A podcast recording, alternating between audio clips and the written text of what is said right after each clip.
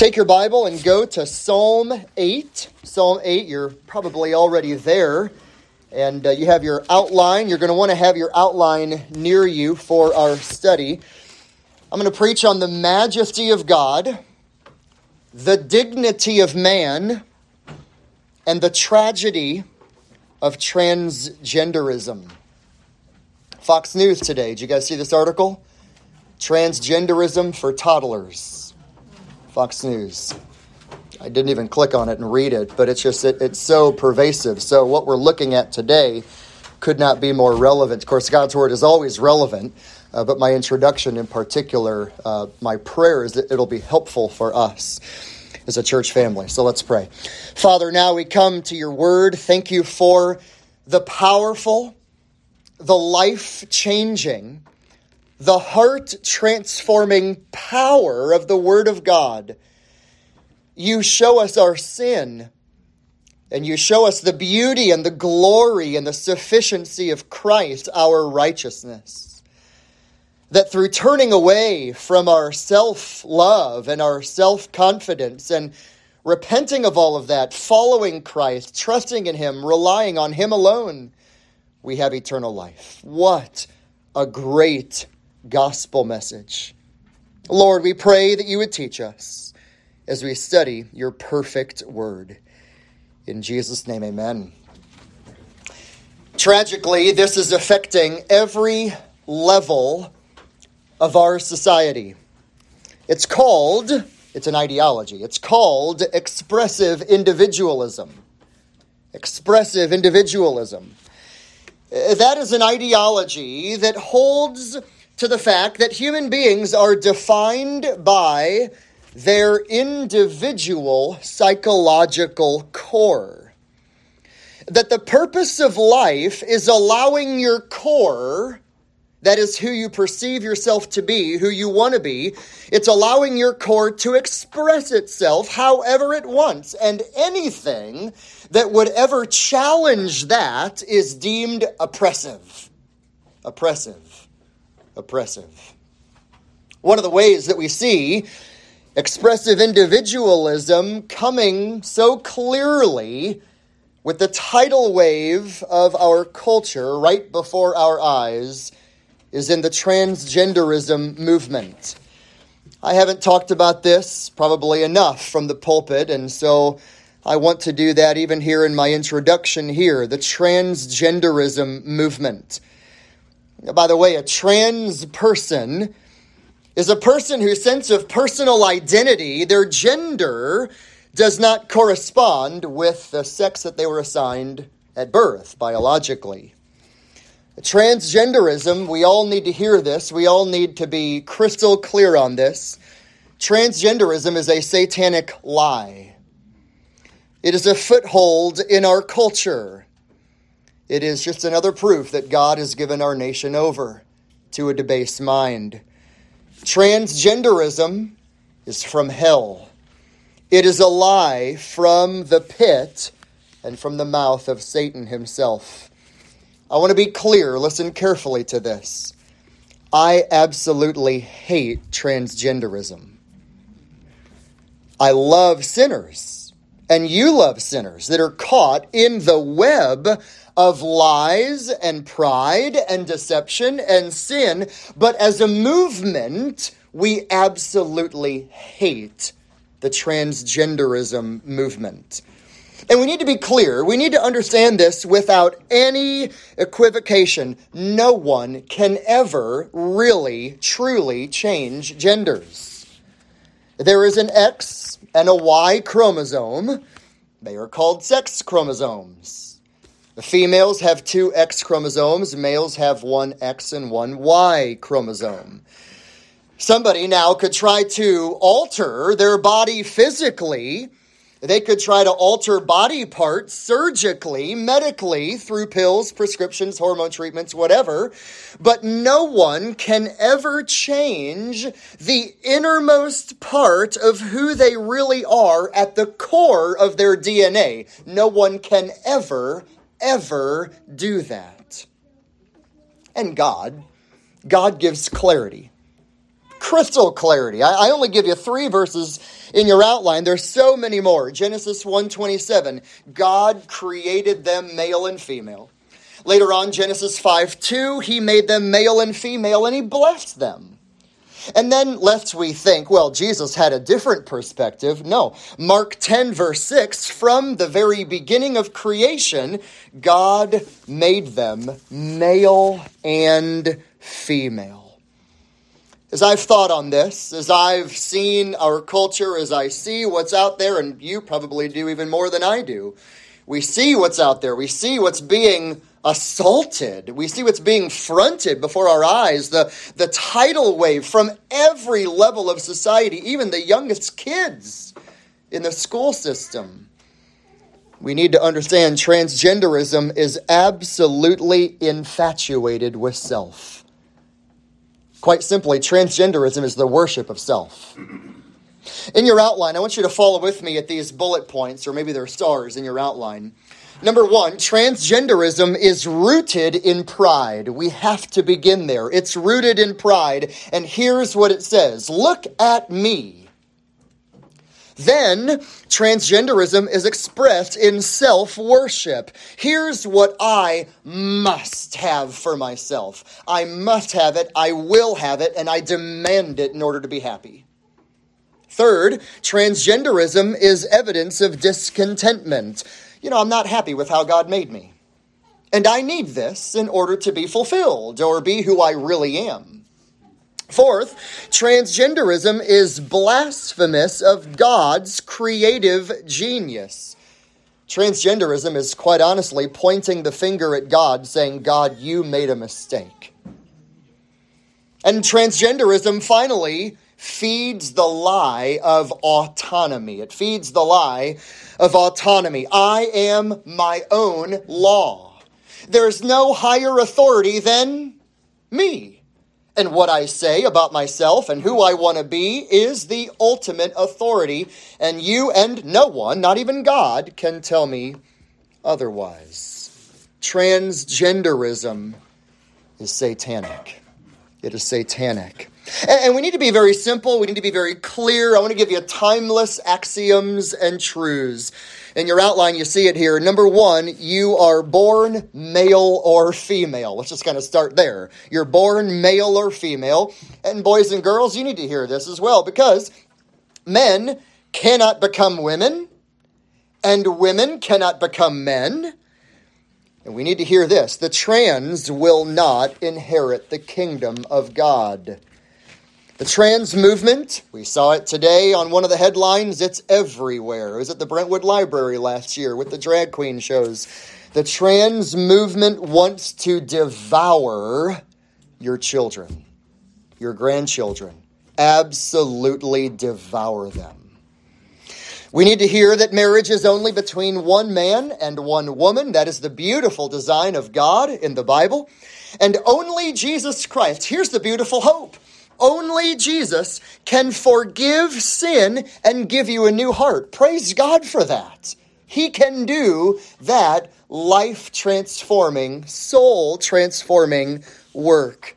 So again, we kind of come back to it. Transgenderism is overly infatuated with self, and God has a very different goal. What we're going to learn tonight in Psalm 8 is the exact opposite of what the transgenderism movement proclaims. You see, the goal of God for the dignity of man is to rule over the works that God has made, to have dominion and to care for God's creation and to rule and guide and lead and make decisions as the image bearers of God so that we would worship God, not worship self. The, simple lesson for a transgender child, relative, friend, coworker, neighbor, stranger, what's the message? Stop worshiping yourself. Be awed by God, your maker, and worship him. We, we are swimming in this culture of not only confusion, it's a culture of rebellion brazen rebellion against God. And again, let's say it, transgenderism offers no hope. No hope at all. God has a better way. God has a much better way. And here's the better way Psalm 8. Psalm 8 is going to teach that man is at his highest when man is absolutely awed by the majesty of God. Man is not at his highest when he's awed by the dignity of self and the majesty of self. No, no, no. God teaches that we ought to be awed by His majesty and awed by the intricate design of man and the profound responsibility that God has given to us. And we ought to turn and worship and be in awe of the great handiwork of our God. Psalm 8 Psalm 8 teaches the great role of man and the great power and splendor of God. Follow with me as I read Psalm 8 and then we'll look at it together. Psalm 8, from the title, it is a psalm of David. Verse 1 O Lord, our Lord, how majestic is your name in all the earth, who have displayed your splendor above the heavens. From the mouth of infants and nursing babes, you have established strength because of your adversaries to make the enemy and the revengeful cease. When I consider your heavens, the work of your fingers, the moon and the stars which you have ordained, what is man that you take thought of him? And the Son of Man that you take care, or that you care for him? Yet you have made him a little lower than God, and you have crowned him with glory and majesty. You make him to rule over the works of your hands. You have put all things under his feet, all sheep and oxen, and also the beasts of the field, and the birds of the heavens, and the fish of the sea, whatever passes through the seas. O Lord, our Lord, how majestic is your name in all the earth.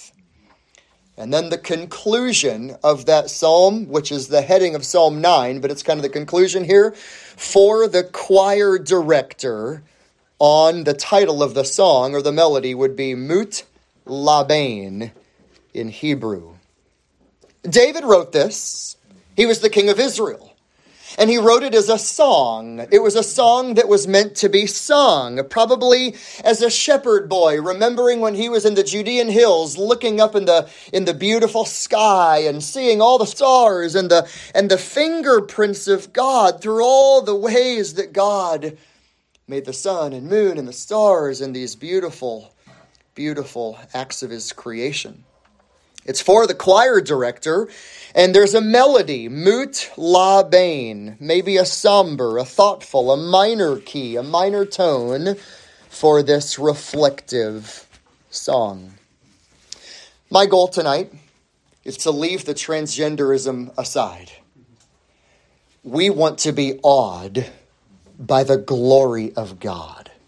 We want to be awed by the bigness of God. And so let's do that together. Number one in your outline be awed by the majesty of God. O Lord, our Lord, how majestic is your name. You thought about creation in this way before? That all creation is the theater for the glory of God all creation is the theater for the glory of God. Oh Lord, our Lord. Two different titles for God there. Jehovah is the first Lord, and the second Lord is Adonai, the mighty, powerful, the King. He is majestic in all the earth. I love this Hebrew word majestic. We could write pages and pages on this Hebrew word.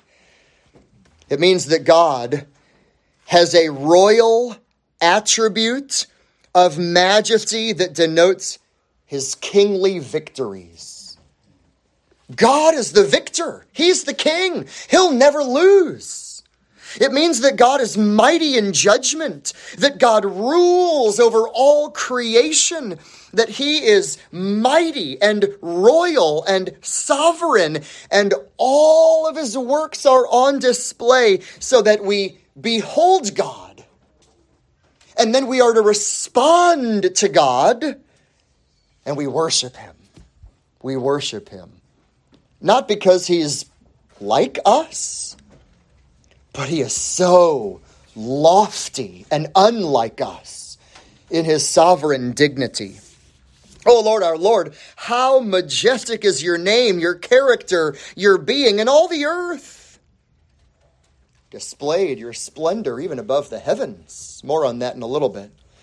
Look at verse 2. Look at how, how David is awed and overwhelmed by the majesty of God. Verse 2 From the mouth of infants and nursing babies, God, you have established strength. What does that mean? Well, it, it means that God shows his power even through the weak, even through the small who ascribe praise and honor and glory to Him. Now, a couple of examples to, to make this very clear. Remember how God uses the weakness of little ones to reveal his strength. Remember when Jesus was riding on a donkey in the triumphal entry, and, and there were the boys and the girls that were crying out, Hosanna, and all the, the Jewish leaders were indignant, and they said, Jesus, you need to quiet these young kids. Jesus quoted Psalm 8. Haven't you read? Out of the mouth of children and nursing babies, God has ordained strength from even the weak ones. God receives glory through their worship. I also think of how God even uses the young, the weak, to defeat God's enemies and foes, like David in 1 Samuel chapter 17, going up against the massive and mighty Goliath. And here's a young little boy, David. He's a little shepherd boy, he's not a warrior. And yet God used a weak shepherd boy to silence the foe and the avenger. You know, if God can use the weak children and a small shepherd boy surely God cares for and can use people like me and you as well. He certainly can. Oh, the glory of God is above the heavens. The glory of God is even seen from the mouths of babes and infants, and yet by both the name of God is made excellent in the heavens and by the young children. How excellent is the name of God! Marvel at the majesty of God. But not only should we marvel at the majesty of God, the psalm, and you see it in your Bible there, look at verses 3 to 8. The bulk, the middle section of the psalm, teaches us in your outline number 2. Be awed by the dignity of man.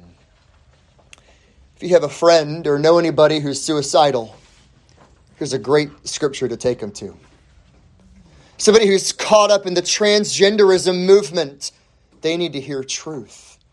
Truth about the bigness of God and truth about the dignity of man. Man is not insignificant. Man is not worthless. Man is dignified and made by God. This meditation of God in these verses here and the greatness of God, it ought to bring great humiliation to us. It should show us the greatness of God and the intricacy of man as we are made by the handiwork of God. Again, man is not purposeless. Man is not worthless. Man is not aimless.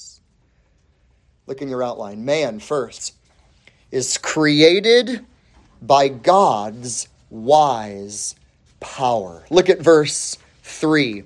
When I consider your heavens, the work of your fingers, the moon and the stars, which you have ordained. Very simple teaching right here. God made everything. Verse 4 What is man? What is man? I mean, God, you made the heavens. You made the you made the moon, you made the stars. You've ordained it all. It's the work of your fingers. I love the Hebrew expression of the invisible God creating with his fingers. Why?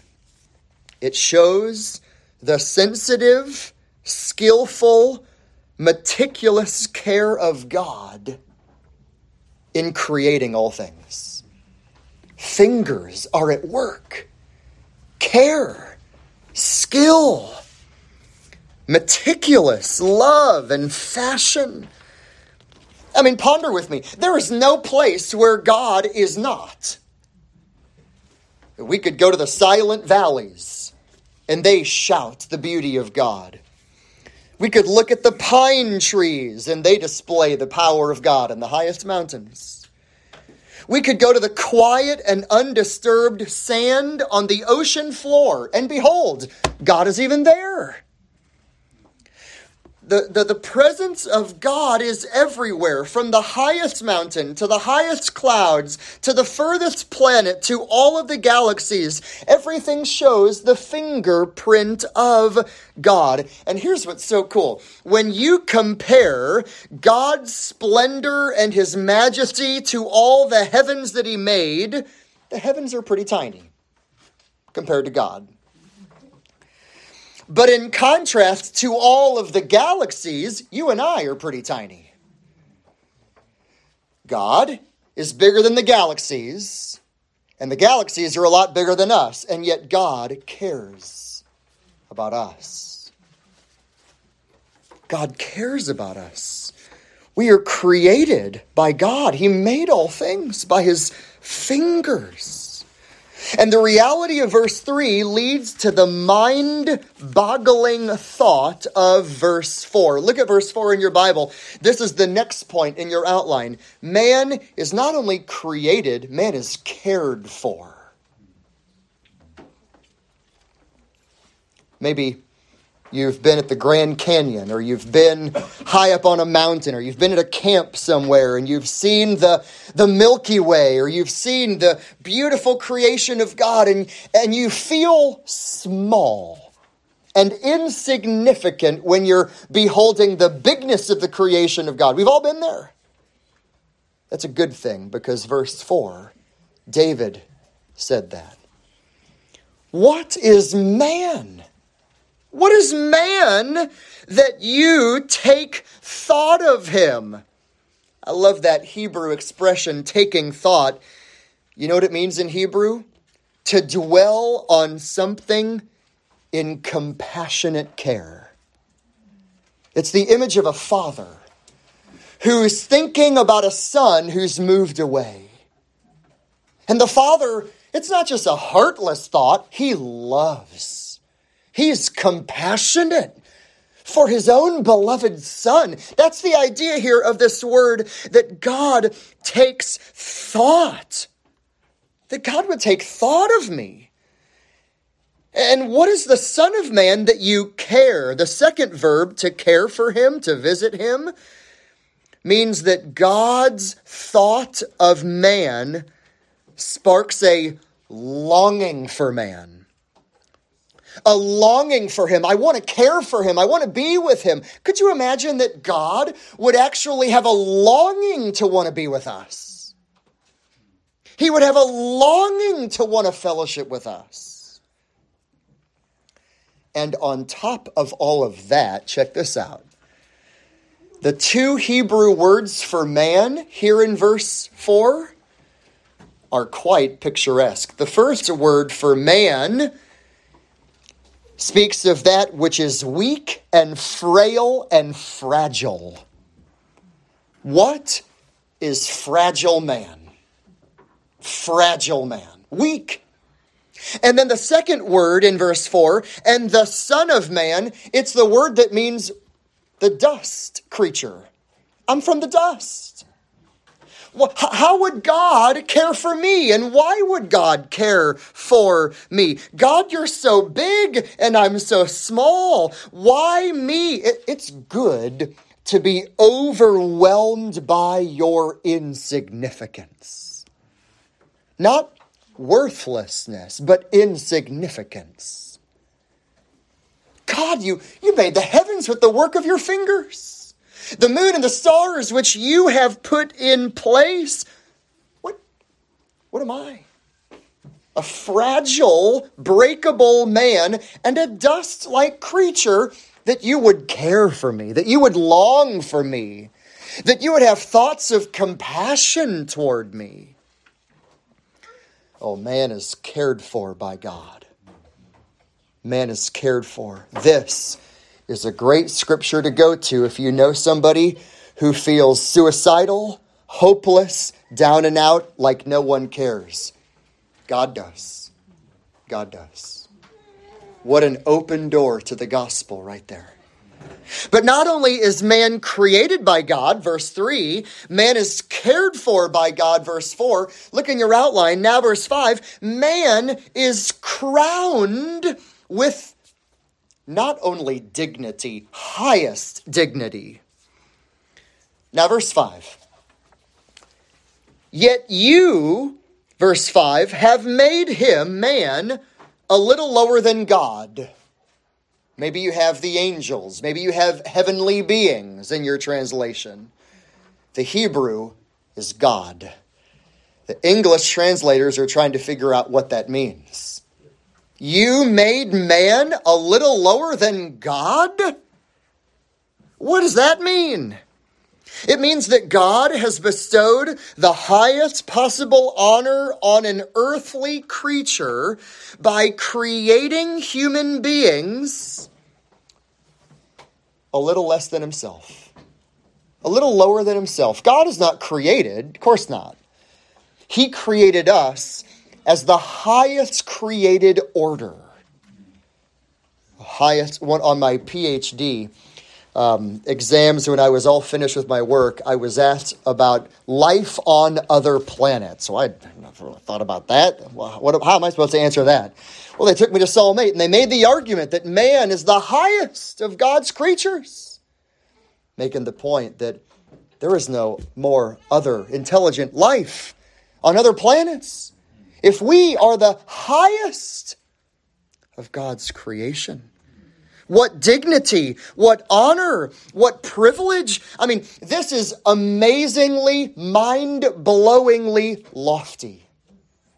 God made us a little lower than God. That's what the text says. I don't know if I can explain all the ins and outs of it, but that's what it says. Angels fell.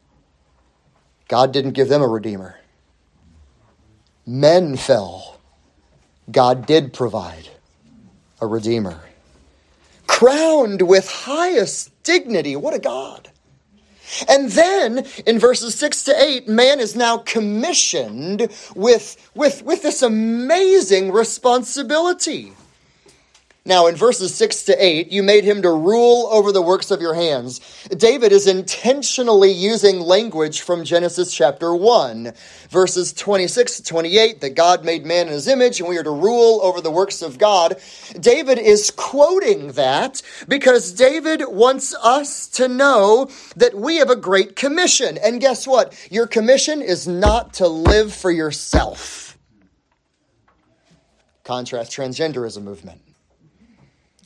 Your commission and responsibility is to live for God and to fulfill the commission of God. That you are not to lose sight of who you are, made by God, and to rule over the works of God.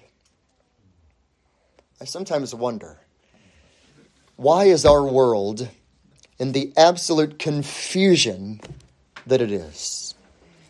Well, if you lose sight of who you are, made in the image of God, and of course, with that, you lose sight of who God is in all of His glory and majesty. So if you lose sight of God and His majesty, and you lose sight of yourself and your dignity to serve and honor and worship Him, then the world will inevitably go insane. That's our world.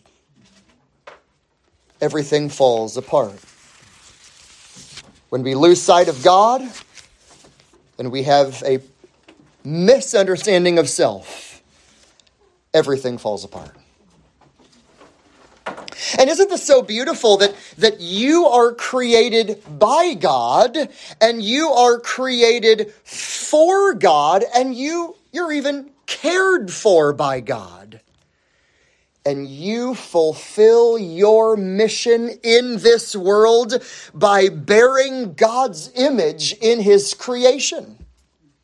Not for self fulfillment and self aggrandizement and self expression, but you fulfill your greatest mission, the loftiest mission, in living for God and His glory.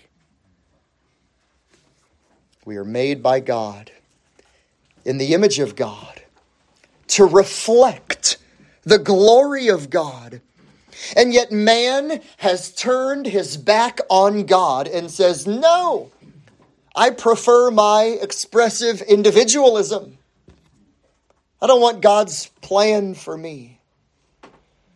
This is why in Hebrews chapter 2, in Hebrews chapter 2, the author of Hebrews quotes Psalm 8 to show that Jesus came as a real man in order to live a perfect life to redeem men.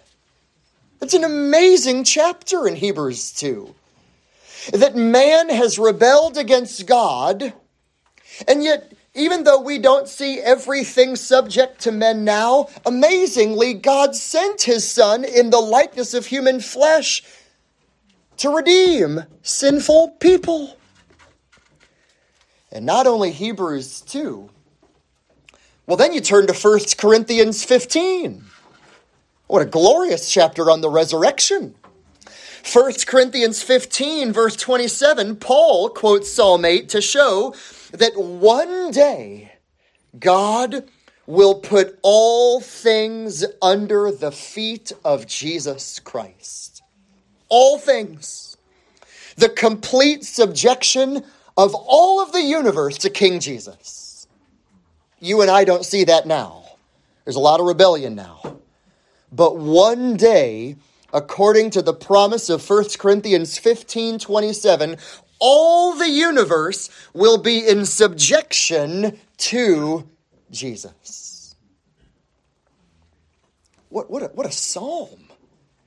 Oh, it, it shows the glory of God, the dignity of man. It, it points us to Jesus as the ultimate man who would, in fact, rule over all of God's creation.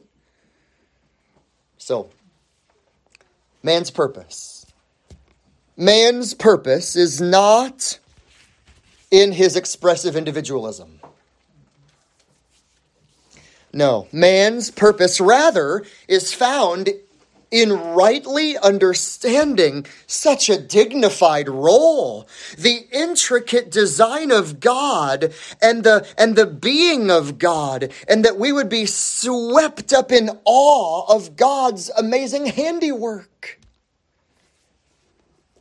We ought to be awed by the majesty of God and by the dignity of man. And then David, as a great psalmist, he ends where he began. In your outline, this is point three, but it's the same as point one. We ought to be awed by the majesty of God. Because verse 9, O Lord our Lord, how majestic is your name in all the earth. Just to make sure that we don't forget, God is the majestic one over all. Not you, not me. Not self, goddess. J.I. Packer accurately said this. He said, We are living in times, we are living in eras. What a great phrase. Packer called it of God shrinking. It's so accurate. We are living in times of God shrinking. What, what, what, did he mean when Packer said that? He, meant that in the public forum, in the, in the mind of the public, God is getting smaller, and guess who's getting bigger? Man. We are living in times of God shrinking. And we're living in times of man enlarging. Thus, we have expressive individualism. Expressive individualism. So, what do we do? What do we do in this world of confusion and in this culture of chaos and in the in the times of transgenderism that is just being unashamedly brought before our eyes? What do we do? As the church, we have to celebrate the beauty of God's creative design. We have to recommit to training our children in solid biblical truth. And we have to reach out in compassion to the lost. We have to reach out in compassion to the lost, to call them to repentance, to call them to faith. So, you see someone who's confused, someone who's caught up in this web of the lie of expressive individualism. What do they need? They need a big vision of God. They need a God magnifying perspective of man. They need a renewed dignity of man the way the Bible presents it. Then that person needs to be called to respond and be awed by the unrivaled majesty of God. You and I don't need to have all the biological arguments and scientific arguments. We go to the psalm. We point them to the greatness of our God and what he has done. Amen. Amen. Father, thank you for your word. Thank you for Psalm 8. Thank you for the clarity that you give in the word. Thank you, Father, that you have not left us to try to figure it out and navigate on our own as we live in this perverse and crooked generation. But Lord, we have the beauty of your clear word that calls us to be in awe of who you are renew our awe of you this evening. In Jesus' name.